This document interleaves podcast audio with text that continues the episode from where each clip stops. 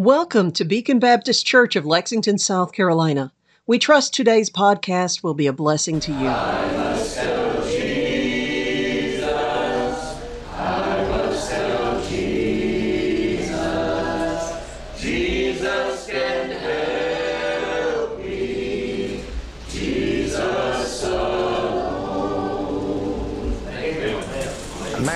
27 and verse number 27. When you find your place, I'll invite you to stand and honor and reverence the reading of the Word of God tonight.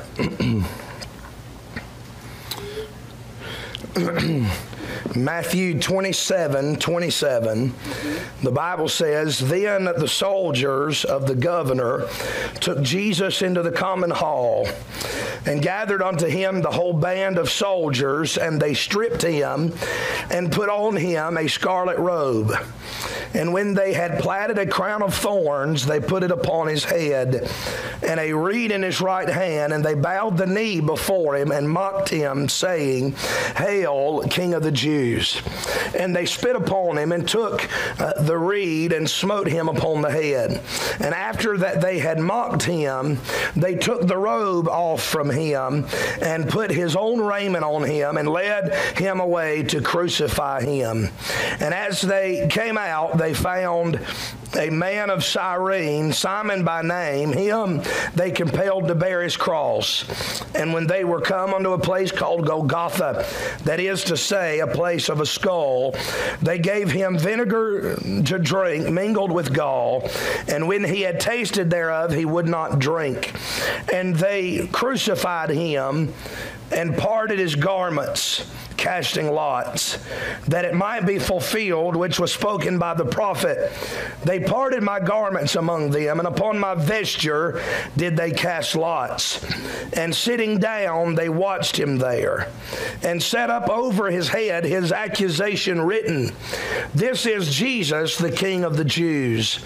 Then were there two thieves crucified with him, one on the right hand and another on the left, and they that passed by reviled him, wagging their heads and saying, Now, notice these words between verse 39 and these following verses. We will spend most of our time here this evening.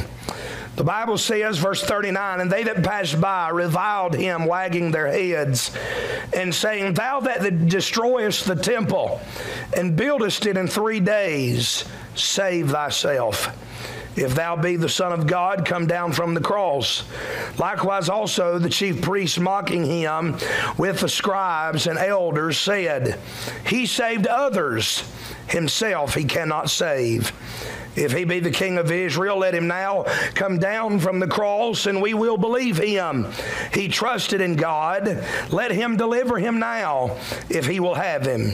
For he said, I am the Son of God. The thieves also, which were crucified with him, cast the same in his teeth. Now from the sixth hour there was darkness over all the land unto the ninth hour. And about the ninth hour Jesus cried with a loud voice, saying, Eli, Eli, lama sabachthani, which is to say, that is to say, My God, my God, why hast thou forsaken, forsaken me? Some of them that stood there, when they heard that, said, This man calleth for Elias. And straightway one of them ran and took a sponge and filled it with vinegar and put it on a reed and gave him to drink. The rest said, Let be, let's see, uh, let us see whether Elias will come to save him. Jesus, when he, had, when he had cried again with a loud voice, yielded up the ghost. We'll conclude our reading there this evening. Let's, you may have a seat. Let's bow for a word of prayer together, and we'll get into the message that the Lord would have for us tonight. Let's pray. Heavenly Father, we come into your presence once again as, th- as humbly and thankfully, God, as we know how. Thank you, Lord, for the privilege that it is to one more time be in the house of God, to be able to be with your people, God, to be able to open up the Word of God together, to be able to open up a songbook together and sing biblical songs with biblical truth that we can rejoice in concerning our God, to be able to open up the Bible and, and Lord, open up the book of truth that we so stand in need of to learn from, to glean from, to apply to our lives to understand, Lord, what you would have for us to know. And Father, we do pray for the next few moments, God, that your will would be done uh, in this time of preaching. Lord, I pray, as I often do, God, that you'd forgive me of sin, empty me of self, fill me with your spirit, use me for your glory. Help me, God, to be a blessing. Help me not to say anything, God, that you would not have to be said. Help me, God, to only say the things, Lord, that you would have to be said. God, I realize, uh, God, that I can do nothing without you. And I pray, uh, dear Lord, that you would do the preaching and the work of God through me this evening. Lord, I claim to know nothing. Uh, Lord, I claim to be helpless. But God, if anything good's going to take place in this place, it's going to be you that does it. And Father, I pray, dear Lord, that you'd speak to each and every heart, that you'd minister to each and every soul, that you'd save each and every one that's lost. God, that you would touch the heart of the backslider for each and each uh, each one that finds himself that way. And I pray that each one, uh, God, would, would get right with you. And Lord, I pray, dear Lord, for those that are saved and trying to live right and have other needs. Lord, I pray, dear God, that you would minister to each and every one. Encourage your people, strengthen your, uh, Lord, your church today. And Lord, I pray, dear God, that when we leave this place, God, that we would have seen you do the miraculous, you do everything that takes place. And Lord, I pray when we leave, we will say that it has been good to be in the presence of the Lord. It has been good to be in the house of the Lord. And God, that we know that you have met with your people. And Lord God, I pray that each and every one of us, when we leave, will be able to say that we have minded the Lord and we've been obedient to what you have for us tonight. Lord, may you grow us into the image of Christ and do that which only you can do.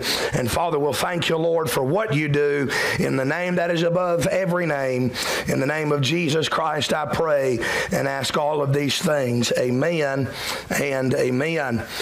Over the last four Wednesday nights that we've been here in this chapter, we have uh, been spending some time around the cross at Calvary.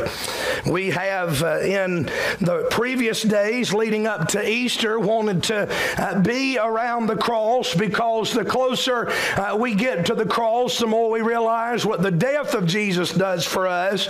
And it also reminds us that Jesus, in his death, uh, was headed for a resurrection. Amen. And uh, that he died for our offenses and was raised again for our justification. And so uh, we have tried to take this time to uh, spend around the cross of Calvary. And by the way, I'll say this it'll never hurt a Christian to spend time, spend more time uh, around these crucifixion passages. Amen. To read and to see and to study what the Lord Jesus Christ did for us when he died for us in our place as he became sin for us. Amen. And he, in that moment, paid the price of sin so that we could be saved. And so we've spent we spent four weeks, this being the fourth, uh, here in Matthew chapter number 27, and in some comparative chapters that go right along with this crucifixion story. But as we've done so, we've not necessarily uh, tried to uh, do, if you will, a chronology of the of the crucifixion story. We haven't taken four gospels and put them in order. We haven't done that. We haven't tried to uh, just take Matthew or just take Mark or Luke or John and tried to ex- expositionally preach verse by verse through the various uh, crucifixion stories. But what we have tried to do is we have tried to focus on one central idea that we see throughout the Christmas, uh, the Christmas story, the crucifixion story, and uh, we've tried to focus on the irony that we see at Calvary. In other words, things that are being said that looks like it should be one way, but in actuality, it is the exact opposite. And so we've been talking about irony at Calvary.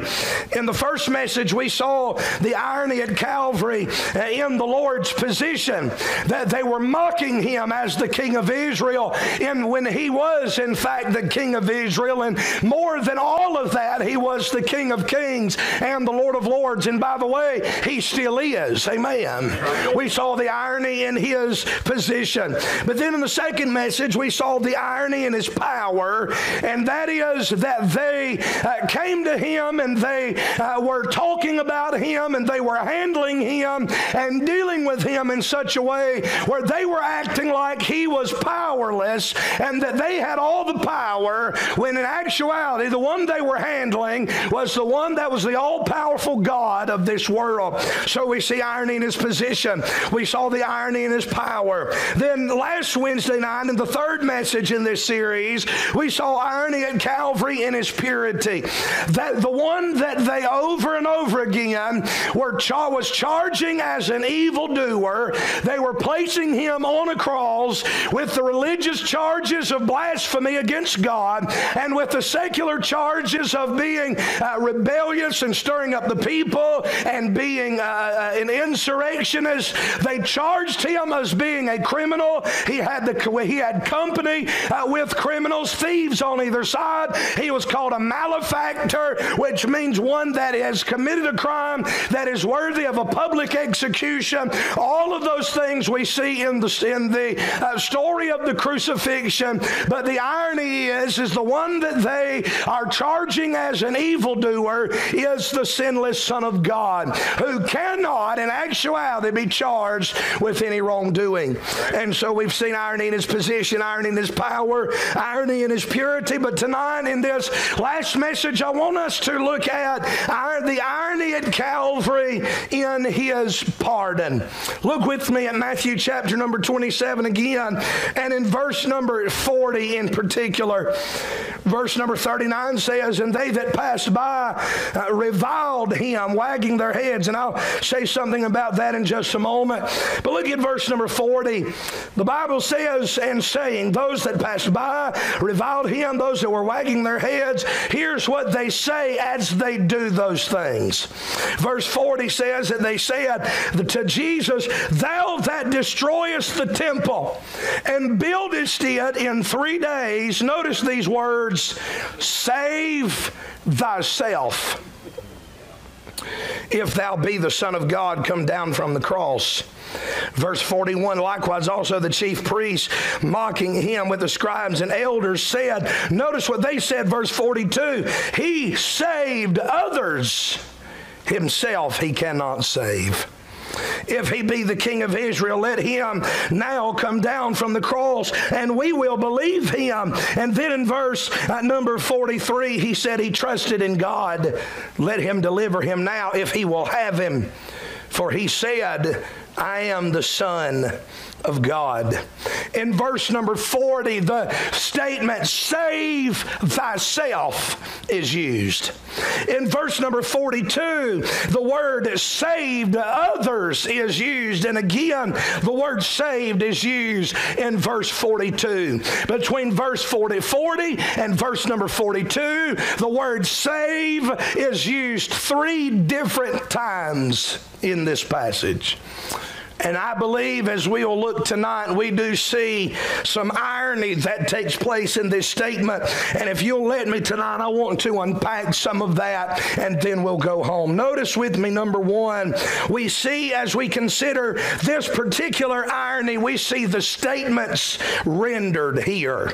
Notice we see between verse 35 and verse 44, there are several statements that are being given, that are being rendered. Uh, by these enemies of the Lord. Notice with me as we consider these statements that are being rendered. Notice with me as we see number one, when they are saying these statements. Notice what is taking place in this scene when they are making these statements. I would submit to you that all of us would agree that by this time Jesus has already, and we've seen it in the last several messages as well, compiling those messages to make this uh, statement tonight. We've seen Jesus has already already lived a sinless life and has been sinless throughout a three and a half year earthly ministry. We understand that. We understand that by this time, Jesus has needlessly been arrested and he has been charged falsely. We understand that Jesus has been condemned to death without any evidence, without any reliable witnesses, and with a judge that would be uh, in the person of Pilate who was judging him and was casting uh, the giving the authority uh, to put him to death when the judge himself uh, didn't and did not believe he was guilty but had in fact over and over again had stated that he believed him to be innocent. When we come to the scene here, we understand that Jesus has been nailed to a cross without ever fighting back and when it was completely unnecessary for them to do so. You see, as I've stated before, I'll say this, adding to a statement that I previously made, that the only, the ones that were crucified with nails were the ones that were seen as the most heinous, the one that would try to pull themselves off of a cross, the one that would fight every step of the way they would use nails. But for most folks that were crucified, their hands would simply be tied to the cross cross. Because, as I've stated before, it wasn't the nails that killed them, but the position of their arms and the position in the air that would cause them to suffocate to death. It was unnecessary for a very peaceful Jesus to have been nailed in terms of physically speaking. Now, if you understand Old Testament prophecy, you understand why in the plan of God it was necessary, but it did not fit Roman protocol, yet they went against it. They crucified him as a violent offender, even though he was not. We see Jesus at this moment, his, he's hanging on a cross, having refused, according to the scriptures, having refused vinegar that was mingled with gall. And the reason why they offered vinegar mingled with gall to those that were being crucified is because it would give a numbing effect, if you will, and it would put them in a state of unconsciousness. It would allow them to be on the cross and die sooner so that the soldiers would not have to to wait around and would not have to uh, would not have to uh, linger this. They could kill their victims and get on with their day. But here we find that Jesus has refused the vinegar mingled with gall for many reasons. But for one, I would submit to you tonight was because we, uh, because Jesus was not interested in losing consciousness. That when we come to this passage, he is fully awake and fully aware of everything that is going on around him. According to verse number 35 of our chapter, he knows that they are gambling for his clothes at the foot of the cross cross. When it comes to verse number 36, he knows that there he knows that there is a crowd that is watching him. He knows that there is a crowd uh, that is staring at him. That's literally what the word uh, the word watched there in verse 36 implies. It literally means that they did not take their eyes off of him. That they are looking, they are inspecting, uh, they are without almost without blinking watching what is taking place, and they are taking it all in. He knows that is taking place. He feels the stares upon what the Bible says is his naked body, stripped of his clothes and put on a tree in open shame. He is fully aware of the mockery that they are directing at him. And as you study these verses, one thing is abundantly clear that Jesus is being mocked at every turn. He is being mocked at every angle. Every chance they get, they are mocking the Son of God. Notice we see in verse number 37, we see that they place above him a mocking sign. Verse 37 says, And they set up over his head his accusation written, This is Jesus, the King of the Jews. They placed this sign above his head. And the Gospel of John even mentions this uh, that the Jews wanted this sign there, uh, but they did not want this sign to read as it does here in the passage. John 19 and verse number uh, 19 says this the Bible said, and Pilate wrote a title. Right. This signboard above his head is written in Pilate's own hand. Isn't that interesting? The Bible said, and Pilate wrote a title and put it on, his, on the cross. And the writing was Jesus of Nazareth, the King of the Jews. Verse 20 goes on to say, This title then read many of the Jews, for the, ple- uh, the place where Jesus was crucified was nigh to the city, and it was written in Hebrew and Greek and Latin. Then said the chief priests of the Jews to Pilate, Write not the king of the Jews, but that he said, I am the king of the Jews. And I love what Pilate says in verse number 22. Pilate answered, What I have written, I have written. In other words, they did not want to put definitively that this is the King of the Jews, but they wanted to mock him by this and simply said that he said that he was and that he is not.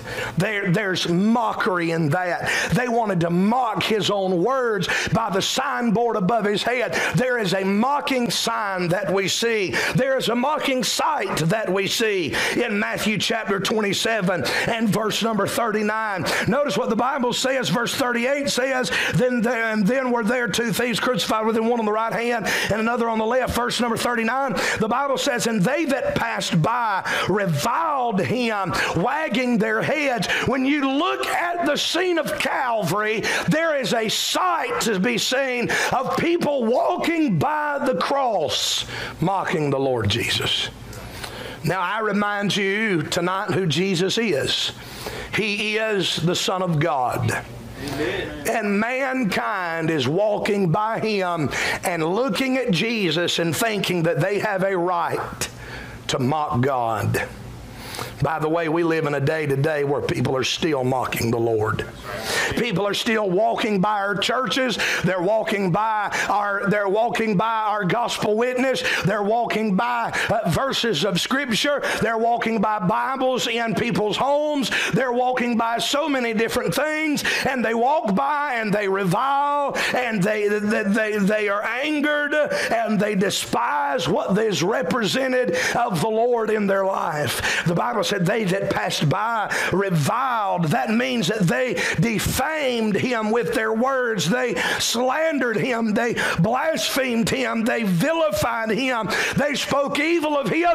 They spoke of him to vilify means essentially that they spoke so evil of him almost to make him a villain that he was the one in the wrong, and they, by what they're doing, is right because they are speaking negatively of an evil man, of a villain, of a wicked person. They spoke of him so negatively with their words. They reviled him. The Bible also says that they passed by shaking their head. That means to shake in a disrespectful and mocking way. It carries the idea of throwing, uh, being thrown into a commotion. Have you ever seen anybody that is so angry when they speak, it just seems like they're throwing their head back and forth?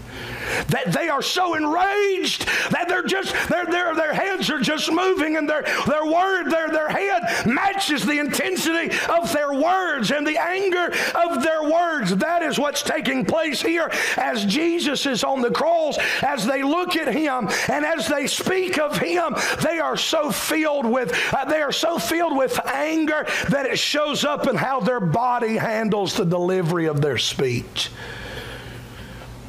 there is a mocking sight that we see. Verse number 40, we see a mocking sound. The Bible says that they didn't just revile him and wag their, wag their heads, but verse 40 says that they had something to say as they did so. And here we see the mocking sounds of their words when they said, Thou that destroyest the temple Remember, Jesus said that he had the ability. Uh, he, the Bible says that Jesus told them that if that if if the the, the, temp, the temple was destroyed, he could raise it in three days. They're mocking him by by in terms of a physical temple. When your Bible and mine says Jesus was not talking about Herod's temple. That's right. He was speaking of his own body. When he said, Destroy this temple and I'll raise it up in three days, he was not talking about the temple of the Jews. He was talking about his own body. And that is what we celebrated on Sunday. The fact that here in just a moment they would destroy the temple of his body, but by his own power, three days later, he would walk out of a grave victorious over death, hell, and the grave. Amen.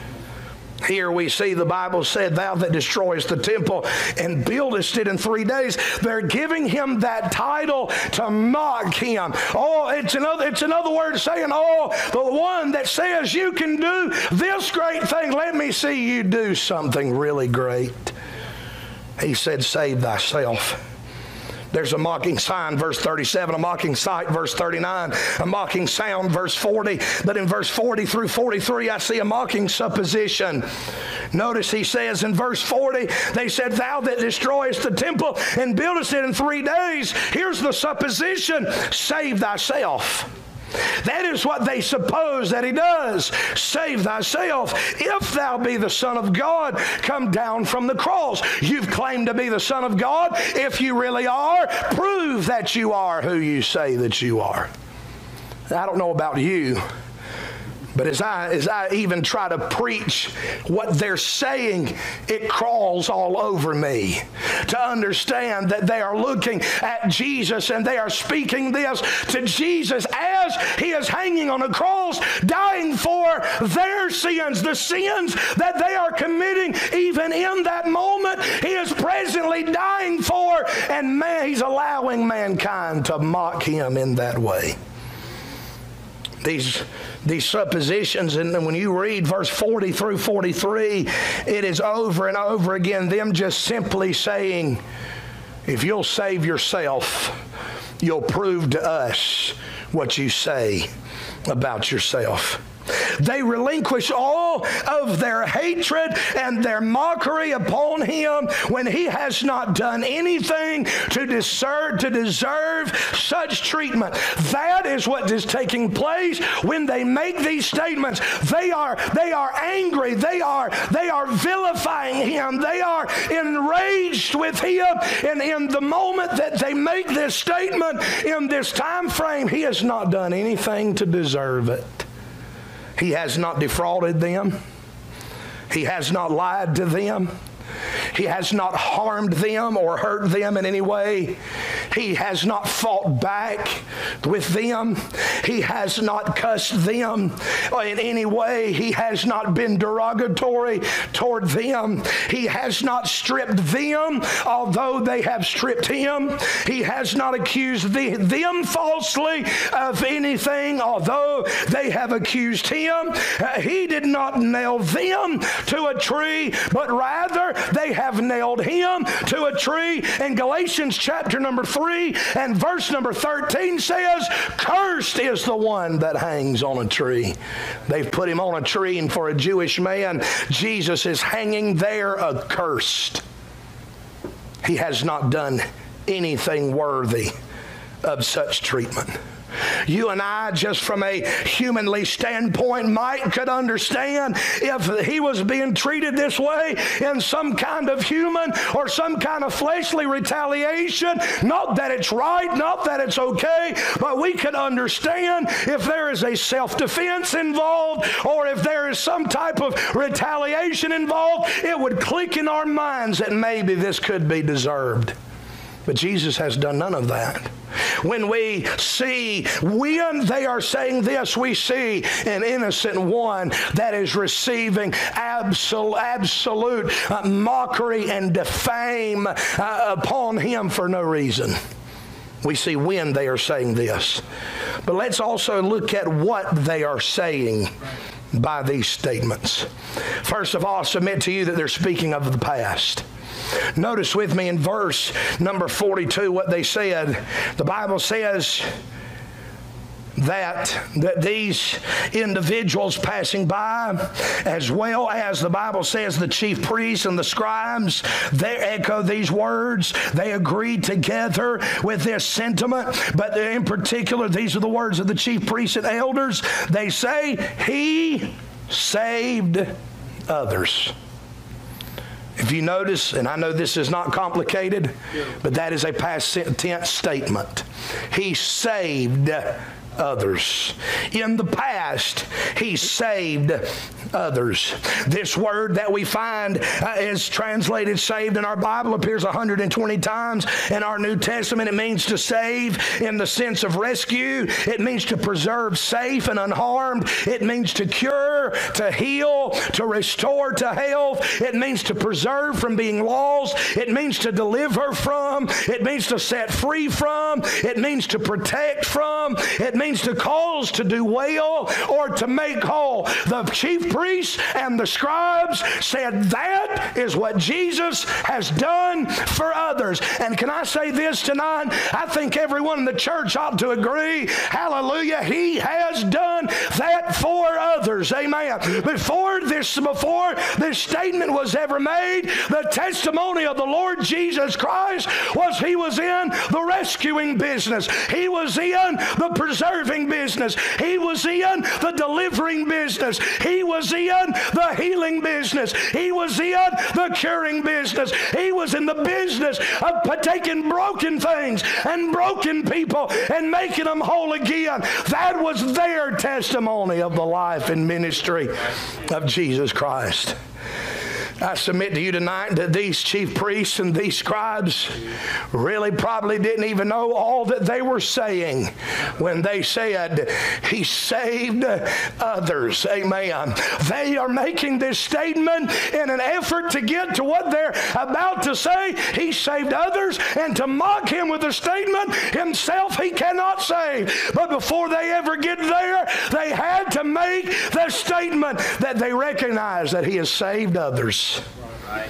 No doubt they are referring to his past ministry in which he performed miracles, raised the dead, cleansed lepers, delivered those possessed with demons. He granted freedom from those who were like the woman that was caught in the act of adultery when he told her, Go and sin no more. He set her free and gave her a second chance at life. No doubt they were talking about those kind of things and all of these people that I have just mentioned and so many more throughout the gospel accounts would be people that Jesus saved, people that he delivered. They speak of his past ministry to mock him, but in their mockery, they actually admit who he is and they praise him without even meaning to because they are giving validation to the fact that he has genuinely and truly ministered in the lives of people and it has made a difference to the point to where it could be called uh, rescuing them saving them delivering them. They definitely state here that he did in fact save others. Amen. They may never wanted to admit it before but as they try to mock Jesus, they accidentally let it slip out that they've noticed he has been saving folks all along. Amen. Amen. I don't know if that does for you what it does for me, but I'm telling you, thank God, amen, Jesus has been doing such a work that even the Pharisees had to take note of it. Amen.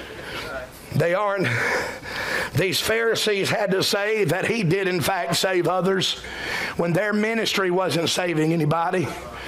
What they were doing and what they offered in religion wasn't helping anybody, but they had to say, We may not be helping anybody, but he sure has been in referring to the past and saying that he saved others, they are giving affirmation to the miracles. They are giving affirmation to the raising from the dead. They are giving affirmation to the cleansing of lepers, to the deliverance from demons, and everything else that Jesus did. And by giving affirmation to these things that he has done, they are by proxy saying that he is very well qualified of being the one that they don't want to recognize him as. Go take your Bible with me real quickly to the book of Isaiah, chapter number 35. Isaiah 35. They do not want to recognize him as their Messiah. But when they said he saved others, they are saying that he's qualified to be the Messiah. Isaiah 35, look at verse number 5. These words are speaking of the Messiah. This is a prophecy concerning the Messiah in your Old Testament. The Bible said, Then the eyes of the blind shall be open. Did Jesus not do that? And the ears of the deaf shall be unstopped. Did Jesus not do that? Verse 6 Then shall the lame man leap as the hart or as the deer, and the tongue of the dumb sing. For in the wilderness shall waters break out, and streams in the desert. One of the most prominent prophecies of Messiah in the prophecy in the prophecy of Isaiah is the fact that he would be a man that would be coming and he would be giving sight to the blind and opening deaf ears and performing miracles. And here by the fact when they said he saved others, no doubt, referring to his ministry and what he did, the very thing that they don't want to admit that he is is exactly what they said he's qualified of being the Messiah. You look at Matthew chapter 9, verse 5, Matthew chapter 11, verse 4, 5, and 6, Luke chapter number 7, verse 20 through 23, you will find the sovereign Son of God, the Lord Jesus Christ, doing exactly what those verses said that the Messiah would do, healing and doing miracles. They speak of the past. But now go back with me to Matthew 27. I want to say this as we consider what they're saying by these statements. They speak of the past, but then can I say this? They speak of the possibility. Look at verse 42 in your Bible. Verse 42 the past, he saved others. The possibility, himself, he cannot save.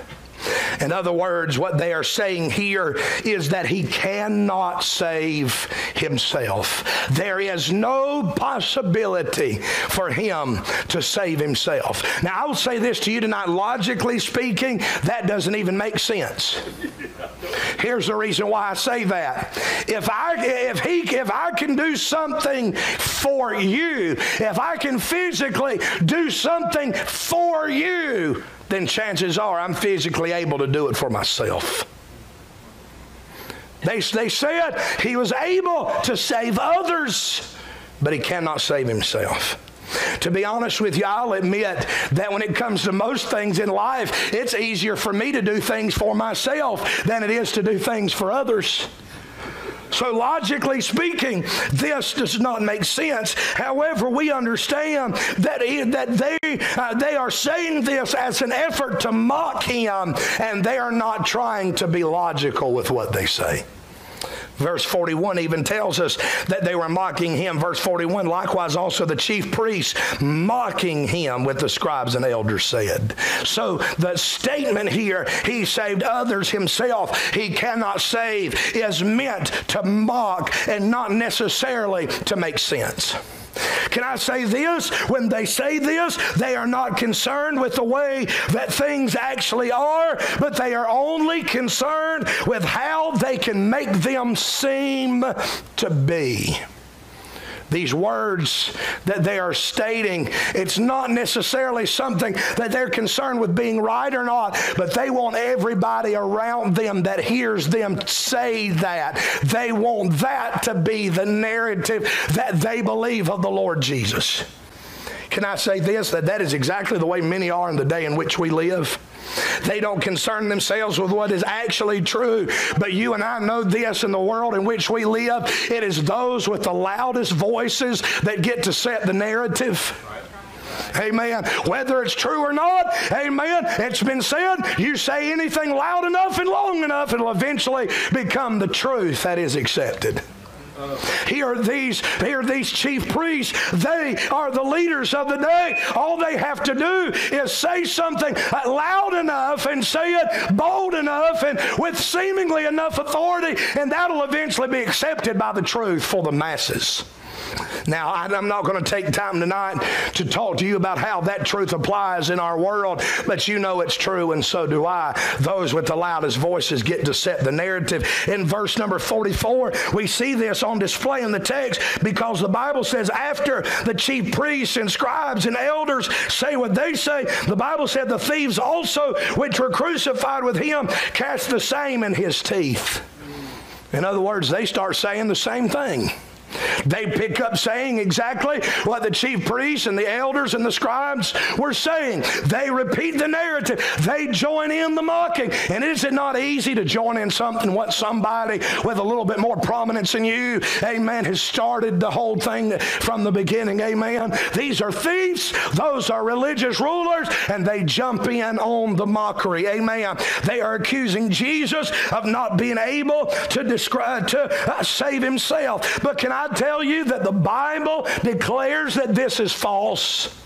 Take your Bible with me to Luke chapter number 1. Luke chapter number 1.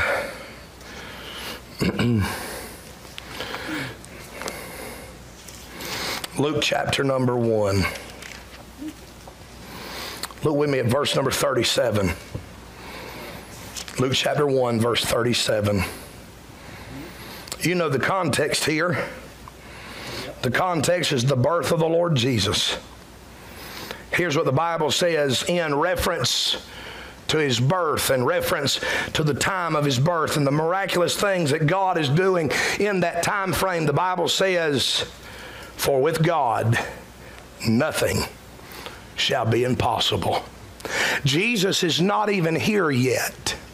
Jesus is still in the womb of his mother, and the narr- the glowing narrative of his life, the glowing theme of his life is this that with God nothing shall be impossible. Now go with me to Matthew 26. I'll probably have to conclude with these verses tonight. It's Wednesday night. I've been preaching 36 minutes. If I don't stop where I have a good stopping spot, I know it's going to be an hour. So Look with me at Matthew 26, verse number 51. We've seen that the Bible declares that this is not true in the womb, Luke chapter 1, verse 37. But I'll say this the Bible declares that this is not true, that Jesus can, in fact, save himself, that the, that the fact that he cannot is not true in his words. Look at what he says about himself. Matthew 26 51. The Bible says, And behold, one of them which were with Jesus stretched out his hand and drew his sword and struck a servant of the high priest and smote off his ear. Other gospels gives us the name of this man. His name is Malchus. Verse 52 says, Then said Jesus unto him, Speaking about unto Peter, the one that drew the sword and cut off his ear, again identified in other gospels said unto him, Put up again thy sword into his place. For all they that take the sword shall perish with the sword. Thinkest thou that I, uh, that I cannot now? Notice this statement. Notice these words of Jesus. Jesus is about to talk about things that somebody is supposing that he cannot do. Remember, their statement was, He saved others, Himself He cannot save. Jesus is about to tell Peter what He can do. Look what the Bible says here. Jesus said to Peter, Thinkest thou, this verse 53 of Matthew 26, thinkest thou that I cannot now pray to my Father, and he shall presently give me more than 12 legions of angels? And have, but how then shall the scriptures be fulfilled that thus it must be? In other words, Jesus tells Peter, Peter, I don't need you fighting for me. They have come to arrest me. I do not need you fighting for me. You do not have to draw out your sword on my behalf. If I needed to defend myself, I have the possibility, I have the ability to call legions of angels. He said 12 legions of angels to his defense. My math is not great, but but a legion of angels is somewhere between could be anywhere between six and twelve thousand uh, angels. On the top end, twelve legions would be hundred and forty-four thousand. Amen. Amen. And anyway, even if my math's not right, amen, that's a lot of angels. I don't have a calculator. That's a lot of angels.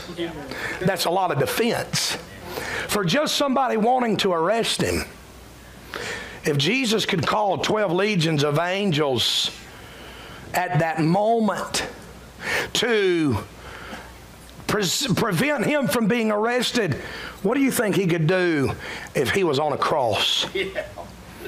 Notice, go, go with me to uh, John chapter number 18 tonight. John 18. I'm going to close here with these verses, so no need to get worried tonight. John 18 36. Look at what Jesus tells Pilate again with his own words, proving their statement that he cannot save himself is false. We looked at this last week and made a different application. But verse 36, Jesus said, he, Jesus answered, My kingdom is not of this world. If my kingdom were of this world, then would my servants fight. That I, notice this, that I should not be delivered to the Jews, but now is my kingdom not from hence. In other words, Jesus is saying, if I needed to save myself, I can. From his own lips, he lets us know that if he needed to, he, use, he uses the word here in verse 36, he uses the word delivered. That I be not delivered to the Jews. Uh, you know, I think about the word delivered there, that he wouldn't be put into the hands of the Jews. In other words, he's saying, if I needed to save myself, I could. Turn the page to John chapter number 19. Look at verse number 10. The Bible says this again, this is Jesus' words. Verse 10 Then saith Pilate, this is Pilate speaking, says, Speakest thou not unto me? We dealt with this last week as well for a different thought. Knowest thou not that I have power to crucify thee and have power to release thee? Jesus answered, Thou couldst have no power at all against me, except it were given thee from above. Therefore, he that delivered me unto thee hath the greater sin. In other words, Jesus is letting them know that there's not a man on, if, if Pilate doesn't have, if, if this man that has been given authority from the, by the greatest uh, political might of the world, Pilate has this dominion from the Caesar of Rome. Caesar has allowed him and has vested power in him over this region for him uh, to be able to, to make uh, the, to, to, make the, uh, the to, to, make the uh, rulings as he does. And so here, if Pilate does not have power over Jesus, I would imagine that nails don't. I would imagine that wood does not. Jesus from his oh from the womb lets us know that with God nothing shall be impossible. And there's not going to be any nails that could hold him to a wooden cross. From the womb we see that that statement he cannot save himself is false. In his own words we see the statement he cannot save himself is false. Now go with me to John chapter number 10. We see in his witness that this statement is false. I want you to take your Bible to John chapter 10 and verse 30. I want you to lay your eyes on this, this short verse of Scripture. But oh, how powerful it is in our understanding of this thought. Jesus said this concerning his relationship with his Father in heaven. He said, I and my Father are one. Now, I remind you that in Genesis chapter number 18 and verse number 14, in the context of Abraham and Sarah uh, conceiving a child in their old age and wondering before God, how is it possible that a man that is a hundred and a woman that is, is 90, how is it that they can have a child? And about the Lord, it is said this by, by that text, Genesis 18 14. The question is asked, is anything too hard for the Lord? That is a question to the Lord. That word Lord there is capital L, capital O, capital R, capital D. It is the word Jehovah. And if you study that out, you will find out that, the Jeho- that Jehovah in the Old Testament includes Jesus Christ of our New Testament. And so when the Bible poses the question, is anything too hard for the Lord? It could be said, is anything too hard for Jesus? And that is a, that is a rhetorical question. The rhetorical essentially meaning the answer is no. Right. Is anything too hard for the Lord? No. Is anything too hard for God the Son? No. Is anything too hard for God the Father? No. Why? Him and his Father are one. There's nothing too hard for God the Father, nothing too hard for God the Son. So we understand there is a scriptural witness here that we see from the Word of God. But I'll close with this statement. We see that that statement, he that he, that he saved others himself, he cannot save. It is it is false in a scriptural witness, but also in what I'm calling tonight a seen witness. You think about this. You go through every miracle that Jesus ever performed. The, the, you, you think about those miracles. You think about the people that saw him perform those miracles. And you and I can know that each and every one of them uh, would understand that all of the things that they had seen Jesus do was much more difficult than him coming down from a cross. You, you, you, you think about John chapter number 11. Jesus in John chapter number 11, his friend Lazarus has died, has been four days dead. Jesus walks up to the tomb. After four days, Lazarus has already began to decay. He stands out at the tomb and he says, Lazarus, come forth. Think about this. This is what Jesus can do. In his word, Lazarus come forth. Jesus caused a man dead to be able to hear the words of the living Son of God and not just hear them, but respond to them. And life entered his body again, and he still wrapped up in grave clothes, made his way out of a tomb, and he was alive and well and lived again to have another meal with Jesus in the next chapter in John. John chapter number 11. If Jesus can call out, Lazarus, come forth, I'd imagine he could come down from a cross. Luke chapter number 22 verse number 50 and 51 all four gospels mention this event but only luke the physician, physician mentions, the, mentions the healing that, take, took, that took place. I read just a moment ago about that servant that jesus uh, that, that, that, that, uh, that jesus was being arrested and peter took his sword and cut off uh, the servant of the high priest malchus's ear. And luke chapter number 24 tells us that jesus touched him and healed him. That's right one thing that you'll find out when you study the accounts, the four gospel accounts, and then Luke that mentions is the only one that mentions that the man that had his ear cut off didn't stay that way. but his ear was healed. Most people, when they talk about this event, would, would say that Jesus picked up his ear. All the movies show this. Jesus picked up his ear, put it on his head, and attached it again. But you'll never find in your Bible where Jesus picked up the ear. The Bible just says that he healed him. I believe with all of my heart that Peter cut off that ear, that ear fell to the ground, and I believe that Jesus put his hand on the guy's head and grew a brand new ear. Amen. Just said he healed him. healed the ear. Never said he picked it up and reattached the thing. The Bible does tell us about times where Jesus picked up and performed miracles. The Bible tells us about Jesus bending over and picking up, uh, picking up uh, mud and, and clay from the ground and putting it on a man's eyes. We understand when the Bible mentions that in healing that it mentions that to us, but it doesn't mention us in Luke concerning Malchus's ear. If Jesus can touch a man that has had his ear severed and can touch his head and grow a brand new ear from nothing, he can come down from a cross. They said, speaking of the past, he saved others. And what a wonderful thing that is that even that, that Jesus' ministry was so compelling that even his enemies had to admit that God was at work and Jesus was seeing folks delivered and helped and blessed in ways they could never do. Right.